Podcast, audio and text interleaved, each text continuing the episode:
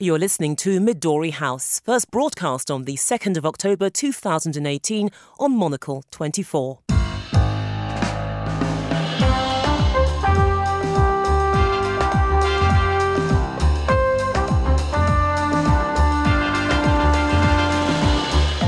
Hello and welcome to Midori House, coming to you live from Studio One here in London.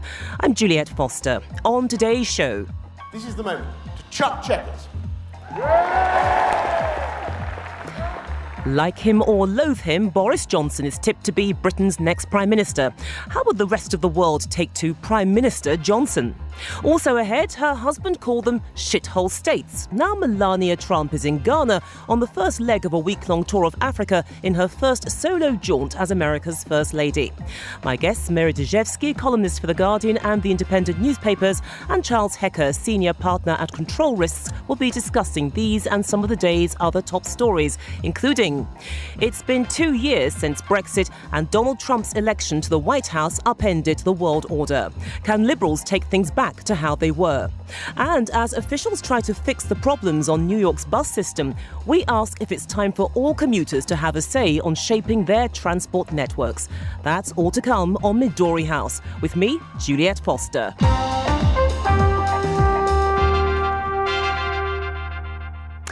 So, welcome to Midori House. My guests today are The Guardian and independent columnist Mary Dejevsky and Charles Hecker, senior partner at Control Risk. Welcome to both of you to the programme. First, let's head to the British city of Birmingham, where the ruling Conservative Party is holding its annual conference. Delegates are gearing up for tomorrow's key address by Prime Minister Theresa May. But it is Boris Johnson, her ex Foreign Secretary, who's been grabbing the headlines. During a speech to a fringe meeting, he attacked the Prime Minister's Brexit negotiations in what many see as a shameless pitch for her job. Is Mrs. May on borrowed time? And is it inevitable that Boris will succeed her? Charles, the interesting thing about Boris is that he hasn't actually said, I want to be Prime Minister. We assume, though, that that's exactly what he wants. This is the longest and loudest campaign without a declaration of candidacy that we've seen in a very long time. But you have to assume that Boris Johnson is not making all these this noise and not making all these speeches without having a leadership challenge in the back of his mind. There is no question in anyone else's mind at least, uh, that Boris Johnson wants to be prime minister, has always wanted to be prime minister, and he's certainly doing everything that a future or potential prime minister would do. Mary, has he overplayed his hand? Because at times his uh, campaigning, shall we say, does seem a little bit shameless and um, taking the mickey a little bit too far, shall we say? Well, that's true. And um, that was certainly obvious from the front pages of a lot of today's papers, where we saw um, a very consciously posed picture um, starring Boris Johnson, um, apparently disporting himself through a field of what um, the specialists said was actually grass, but was clearly intended to be a wheat field. As in the green grass, not the, the other sort of grass. Absolutely. well, that, that's, that's what we sort of think. Um, but the allusion, the reference was supposed to be something that Theresa May had said um, about what was her worst um, offence when she was young, when she said it was um, running through a field of wheat that belonged to a farmer and she shouldn't have been doing it. So that was the context for this. Um, I think before this week's Conservative Party conference, people were tending to think that Boris had overplayed his hand. And the initial day and a half of the conference suggested that indeed he had. Practically every speaker from the platform laid into Boris. Um, it was clear that there was a sort of, um, the message had gone out that Boris was to be treated as, well, enemy number two if Jeremy Corbyn was enemy number one. Jeremy Corbyn, of course, being the, the Labour, the leader of the opposition Labour Party, Yes. just to contextualise it. Absolutely. um, and the problem with this is that there's a very big distinction between Boris as seen by the leading lights of the government and MPs and Boris as seen by the grassroots. And when you saw the reception for him at the conference today, this suggested to me that his leadership ambitions were certainly not over, um, and that if he'd overplayed his hands, then it certainly wasn't at the grassroots.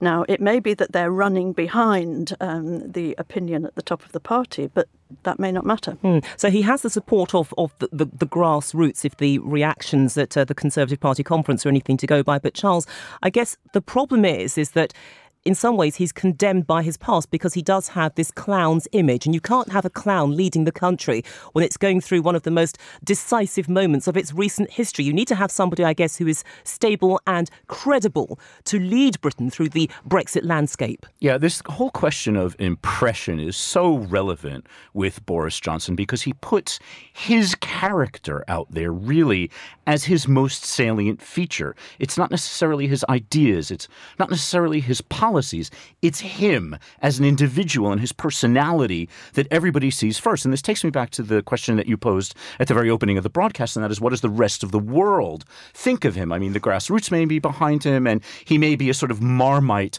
style politician in the UK. You either love him or you hate him. But I'm wondering what the rest of the world thinks. And this opens up an extremely rich vein of comparison because we look at our own politicians very differently from the way the rest of the world looks at politicians. And, and one of the great examples of that, of course, is German Chancellor Angela Merkel, who Europeans and certainly in the United States, you know, she was being called the savior of the free world after the election of Donald Trump in the United States. And domestically, she is an extremely conflictual character and not universally loved or respected.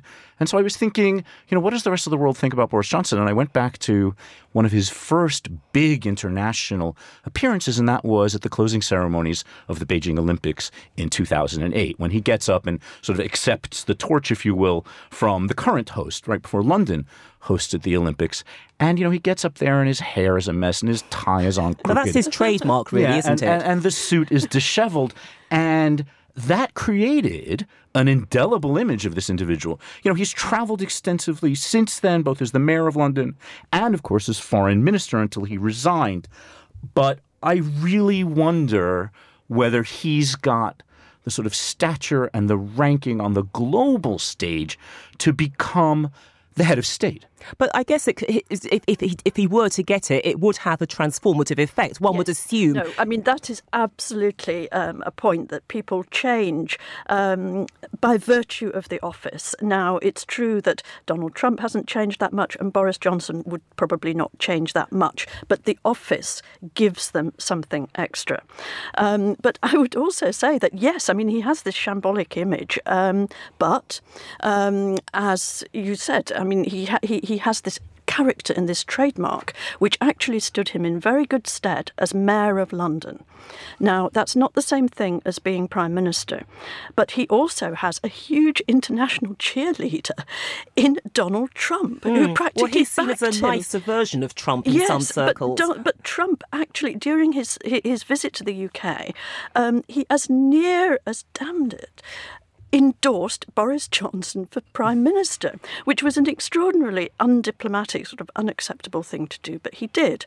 On the other hand, you look across Europe, which is where, if you like, the UK needs to make and keep its friends at the moment, and Boris Johnson is really not liked at all there not least because he referred at one point to uh, as though there was, um, a, as it were, a resurrection of the Third Reich, mm. um, with um, Germany being so um, powerful in the European Union. So he's not he's he, he's suspected and he's disliked and he's regarded as a very sort of superficial and irresponsible on the other side of mm. the channel. Let, us take it back to this idea of, of, of the grassroots because yes, he he's very popular in Conservative Party circles, but beyond that, the nation at large. Is it possible that having an endorsement from Donald Trump and someone like Steve Bannon is the kiss of death when you have to appeal to the rest of the country. Well, precisely. What I was going to say in response to Mary's comments are that, yes, having some sort of bromance between Boris Johnson and Donald Trump um, might be tactically an interesting asset. I think strategically it may turn out to burn him in the end. And that you saw how many thousands of people turned out in the streets of central London when Donald Trump came to visit the UK. Um, could you imagine that same number of people coming out to protest a sitting prime minister? Uh, and so, yeah, you know, grassroots matter more than ever before. You know, this this concept this concept of having a base as as the key to staying in office and, and winning reelection. Uh, but you can alienate that base with one false move. Donald Trump is not enormously popular in the UK, and he's even less popular. you know, he's not all that popular in the United States. He's not all that popular in the UK. But you know what they think about him in most of Europe, which has got to be the focus of the of you know the current or the next prime minister's attention for the next several months. I guess his image could do with a bit of, bit of a, a makeover. But uh, before we close down this subject and, and move over to the United States of America, one other point about this is that Boris may have the ambition to be the prime minister, but do you think he's also underestimated the current holder of this office because there were so many people who predicted that Theresa May wouldn't last the distance, and yet here she is, more determined than ever to hold on. Yes, and I think two things about Theresa May. Um, one of them is that I think the reason that she's managed to keep her job is because basically nobody, except maybe Boris Johnson, actually wants it. Um, it's it's a very um, it's an absolute nightmare job at the moment with the state of the Europe negotiations. Um, and the other thing is that um, a year ago after she'd lost, practically lost the election, um, I was very critical of her and thought that she'd run a very bad campaign and had really not earned the right to carry on as Prime Minister.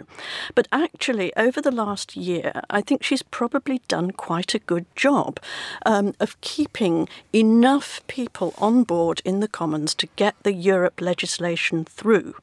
Um, and I think she may very well succeed. You know, we've seen all these predictions that are going to be crisis vote, crisis vote, the government could be defeated. It's not actually happened, and I think it probably won't happen. So I think. Um, I mean, my betting is that she will be able to stay in office and she'll be, feel responsible to stay in office, that it's her duty um, until the Brexit process is complete. When that happens, I think she'll resign. Right, so Boris will have to loiter in the shadows or not a little bit longer. But um, we were talking about the President of the United States. Let's now shift the spotlight to his other half, Melania Trump, or Melania Trump. She is in Ghana on the opening leg of her first official trip as America's First Lady. Now, over the next few days, she'll be dropping in on Kenya, Malawi, and Egypt, where she'll also promote her Be Best initiative, which, amongst other things, tackles cyberbullying. Now, the jury's out on how well her messages are likely to go down with her host, who might not have forgotten or indeed forgiven how her husband referred to their countries as, and I quote, shitholes. The big question can Melania reset US African relations? You're grinning away like a Cheshire cat there, Charles. I suppose we all are. I mean, look, at, at, the end of the day, I guess that someone's got to do this journey, and it can only be Melania because she hasn't really been tainted by her husband's bombast. Well, so that's a really good question. First of all, I'm grinning in part because I finally learned that we can use the word shithole on the air. Um, but the reason why I wasn't sure whether we could, but I've been told well, that we're okay on that one. We are now. Uh, so I've been trying to think of first ladies who've had to go on foreign trips to essentially mop up after their husbands. And I had to scratch my head, but I ultimately came to Laura Bush who made several trips to Africa as First Lady. And I really don't think that W, um, her husband, President George W. Bush, really was anybody's favorite on the global scene. Um, you know, he sort of softened his his image in Africa a little bit after he made a major contribution to the anti-AIDS effort on the continent. Um, but really, um, Melania is walking into an absolute trap uh, where one false move and she will set back not just her own trip, but the entire administration in its relations with Africa. You know, she's keeping it fairly safe. Um, she is not going to make any foreign policy pronouncements, you know, intentionally or by accident. We hope she's not meeting I'm pretty sure, with any heads of state while she's on this trip. She's sticking mostly to charitable and other social causes. She's meeting with some other first ladies. And she's going, by and large, to fairly stable African countries. Um, Ghana is one of the most politically stable countries in West Africa. Malawi is a peaceful, stable, competitive democracy. Um, that's all in pretty good shape. Let's hope she doesn't go look for Barack Obama's birthplace in Kenya, because we must remember that she was early on a birther along with her husband. I think the difficult bit for her is going to be in Egypt, uh, where, of course, uh, the country is run by um, Abdullah Fattah al Sisi, who seized control in a coup, having overthrown Mohamed Morsi in 2013. So that's a little bit more sensitive for her. Um, I suppose everybody in the White House and everybody on um, her Air Force jet has got their fingers crossed that this goes smoothly. Right, but the chances are, Mary, that she's not likely to stray into troubled water. She will stick to the script because she's surrounded by adults some of the same adults who probably supervise her husband. well, yes, and um, to a large extent, I think you can probably say that to the extent that she's been visible at all in and around Washington, she has um, generally behaved as an adult. Um, also, she'll be, as it were, um, the sort of brand leader for USAID, for the aid operation on the African continent, as previous First Ladies have been. And I think maybe um, you can imagine the pictures that could, at best, um, see her maybe taking the late Princess Diana as her role model. Um, but I agree that I think the Egypt leg is um, potentially problematic um, because not only um, is General Sisi in charge as the result of what is effectively a military coup, but Egypt during the um, the what we called the Arab Spring, um, was actually one of the biggest miscalculations of American foreign policy. Um, so maybe she's there to show the flag and try and somehow um, negate that. Um, but it's not a comfortable place for um, a senior American person, even the First Lady, to be. Hmm, which begs the question, I guess, Charles, why send her there? Why did they have to put Egypt on the list? Why not choose somewhere else. I mean, for example, Mr. Trump made some remarks about the South African government, which didn't go down terribly well. So surely South Africa would have been one country to uh, perhaps mend some bridges with. Yeah, I wonder why they've got the itinerary that they have. And, you know, this comes on the heels of President Trump's statement at the opening of the United Nations General Assembly in New York just last week, where he said, We are only going to work with countries that are our friends. And this was particularly in the arena of providing foreign aid.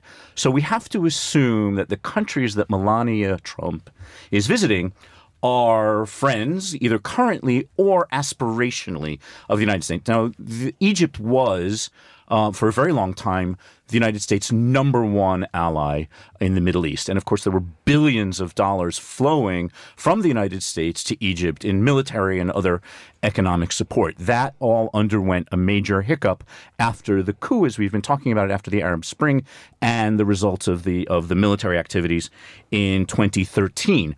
I think that this is probably a little bit of soft power aimed at Egypt, trying to smooth out the relationship there, set it on more solid ground, and create uh, the foundation, perhaps. I'm using a lot of grounded analogies here, but create the foundation, perhaps, for a sort of reanimation of U.S. Egyptian ties. Mm, and certainly, Mr. Trump does appear to admire President Al Sisi as one of these strong men. So, um, but is, isn't there a worry, I guess, that if, if Melania does actually do something very positive while she's out there, that her husband can actually reverse it.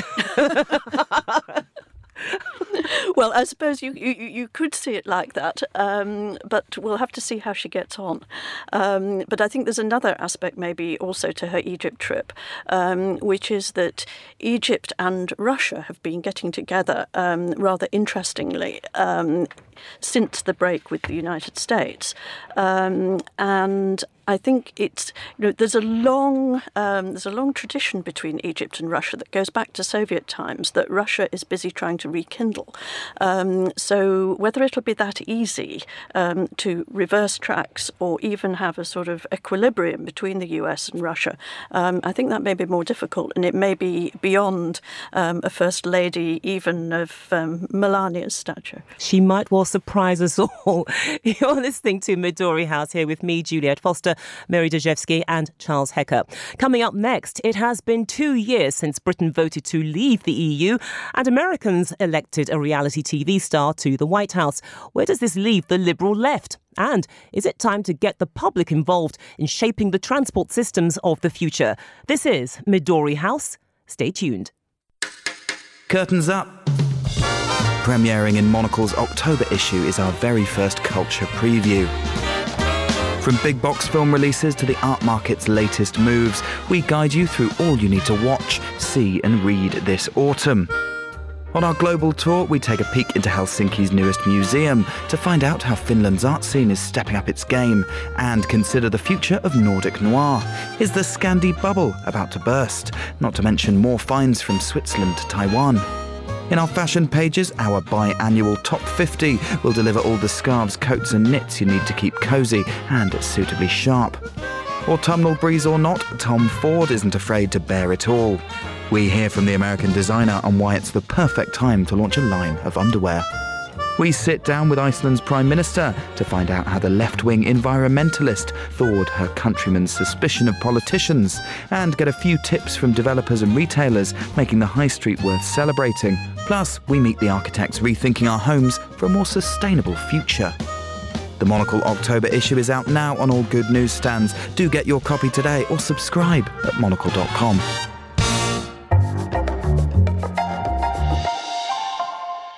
You're back with Midori House. I'm Juliet Foster. Still with me are Mary Dejevsky and Charles Hecker.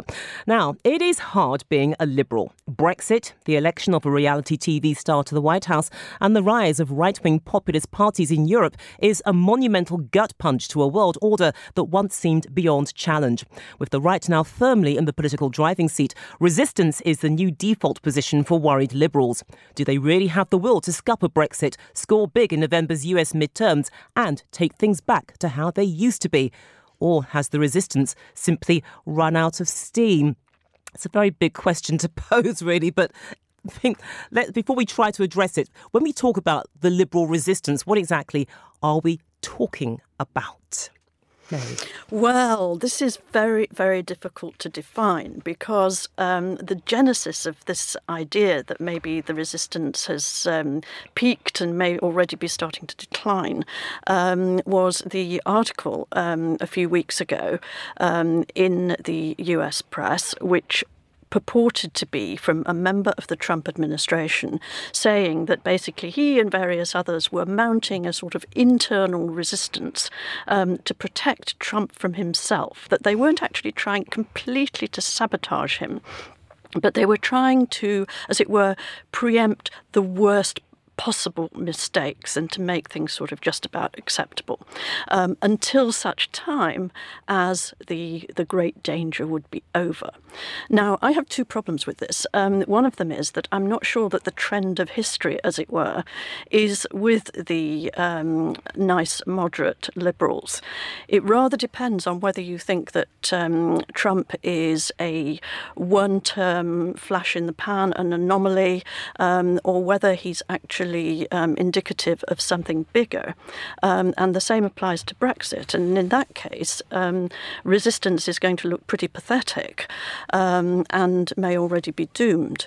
Um, and the other thing is that the, um, the methods being used by the moderate resistance, the trouble is that compared with the bombast being used mm. by the hmm. other side, it really doesn't look as though they're on equal terms. Mm. They don't actually see themselves as resistance. I guess that they would say, look, there are problems and we're simply flagging them up. The difficulty is that they're being shouted down. There are very few of them and the tide has gone the other way. Well, the other difficulty really is that there appear to be quite a number of things to resist against. We're not just talking about politics, we're talking about relationship between the sexes, we're talking about gender in general, we're talking about a series of if we're talking about sort of historical trends, we're talking about a series of behaviors that were once accepted in politics, in business, in cultural, and in, in all sorts of social contexts that we're now feeling the need to push back against. These were things that were probably always wrong, but were at one point or another were somehow socially tolerated, or were at least part of what appeared to be the norm of the times. And I think what's triggered all of this really is very, very broad generational and technological change, which is allowing us to push back against uh, behaviors that we no longer want to tolerate. And there's just so much it appears to resist against. The problem with whether the center left or, or the liberal wing is running out of steam is the fact that this is generational change. And you can't, by putting up a few posts on Instagram or by sending out a few tweets, you cannot change the course of decades of behavior. And, and, you know, I don't think we would have had Martin Luther King or Gandhi sort of throwing their hands up in the air in frustration um, if they didn't get all the change that they spent their entire lives working for, if they didn't get it after a few posts on social media. Yeah, because this is this is the much broader picture as well, which you touched on, Mary. This idea about the trend of history, because when we look at where we are now, there is this sense of inevitability. Because the, you could argue, I guess, that perhaps Liberals are partly to blame for where we are now because clearly they were people who were very, very angry. They felt left behind by globalization. They felt that they were being persecuted because they were using terms of references which Liberals decried as politically incorrect. And this was the chance to actually seize things back. Yes, and I think that um, the other thing um, we, um, if I might um, be as bold as to speak, if you like, for the resistance, um, that we have to recognise is that um, we can't at the same time talk about democracy and say that this is wrong, that these people are in power or that Brexit won or whatever, because the the other side used the democratic process and they won. And so I think you know if we want to win in return, we have to we have to use the diplomatic, the, the, the, democratic process in the same way. We can't turn around and say, well, you know, we don't like the fact that you won. We're going to change the rules. I don't think you can do that. I wonder if actually part of the problem is not so much that you know it's it, it's we do have to work through this genera- genera- generational change but I think that we have to stop calling it the resistance because, yes, the word itself implies fatigue at some point. And, and at some point, at that point, we have to stop resisting and start doing things differently and just move forward because you can only hold your finger in the dam mm. for so long before the floodwaters overtake you. Right, and trying to th- and trying to understand why the other side thinks the way that it does. But look, on the subject of resistance, let's stay with it because you could argue that it perhaps applies very well to to our final subject because New York has America's largest bus system, but it is also the slowest. Now, city officials are trying to work out how to improve things by committing to a 28 point plan to fix the various problems. Late running buses and timetables that could pass for works of fiction are the bane of commuters around the world, which begs the question whether it is time for planners to give the public a much bigger say in the design of urban transport networks. Now, we've all got stories to tell about buses and trains not running on time, etc. But Mary, from your point of view, do you think that it would really make that much difference if the likes of you and I were actually welcomed into these town planning meetings and we designed our own bus services? Well, I, the reason you're saying that is because I sort of dashed into the studio at about minus two minutes, um, largely because I'd spent a long time on the London bus, which I can't believe um, is any quicker than a New York City bus. Um, but I have to say that I don't want a place in the consultation. I wanted to drive that bus today. do you have a license to do that? Not yet. Well, I don't know. I don't know how special this makes me, but I have to tell you both that I actually got an email the other day from TfL, Transport for London, which runs the buses and the underground and all of public transportation, and they invited me to participate in a consultation. Now, I don't think this is anything really all that special, and I don't, certainly don't expect some sort of great town hall meeting with coffee and donuts. It's all going to be online. But they wanted to know what I thought about the 149, the 48, and the 55, which are my three favorite buses in London and so themselves. they score it a clear 10 if you had to judge them. 10 out of 10. Well, you know, I'd like to see what comes out of this consultation process, process and you can believe that I'm going to take part and I'm going to send them my specific thinkings on the 149, the 48, and the 55 in minute detail. Um, and we'll see if anything comes about this because I think one of the greatest frustrations of everybody who rides a London bus is getting struck stuck in traffic jams made up of London buses. Um, and that's happening more and more these Right, days. Right, but I guess that the final big question has to be that if you get more people involved, in theory, that means that they're more empowered. Does it necessarily mean that more of us are going to use this service because we've had a hand in its design? Well, I think one of the most interesting things at the moment, and here New York and London are very similar, is that use of public transport after rising consistently for decades has started to fall. And one of the reasons people are saying is that it's actually so slow. It's got so slow. The other reason is that more people are working from home, fewer people are commuting. Okay, then, on that profound note, that is where we will have to leave it. I, I, can see you were chomping at the bit to tell us more about the bus, but we can talk about it later. But we have actually reached the end of today's show. Charles Hecker and Mary Dejevsky, thank you so much for joining us here at Midori House. Today's show was produced by Ben Ryland, researched by Barbara Memone. Our studio manager was Christy Evans. More music next, then at 1900 hours, it is The Urbanist. And we'll have more on the day's main stories on the Monocle Daily at 22. 200. Midori House is back at the same time tomorrow. That's 1800 London time. I'm Juliet Foster. Goodbye.